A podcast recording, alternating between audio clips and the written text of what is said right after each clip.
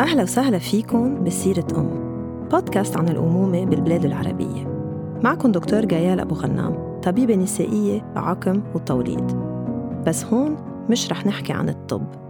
هون أمات رح يشاركوا معنا تجربتهم بلا تابو بلا عيب وبلا استحى. وبتمنى إن قصصهم تعجبكم وتعطيكم نظرة مختلفة عن الأمومة. وتذكروا في أكثر من طريقة تنسير أم بس كلهم فيهم حب.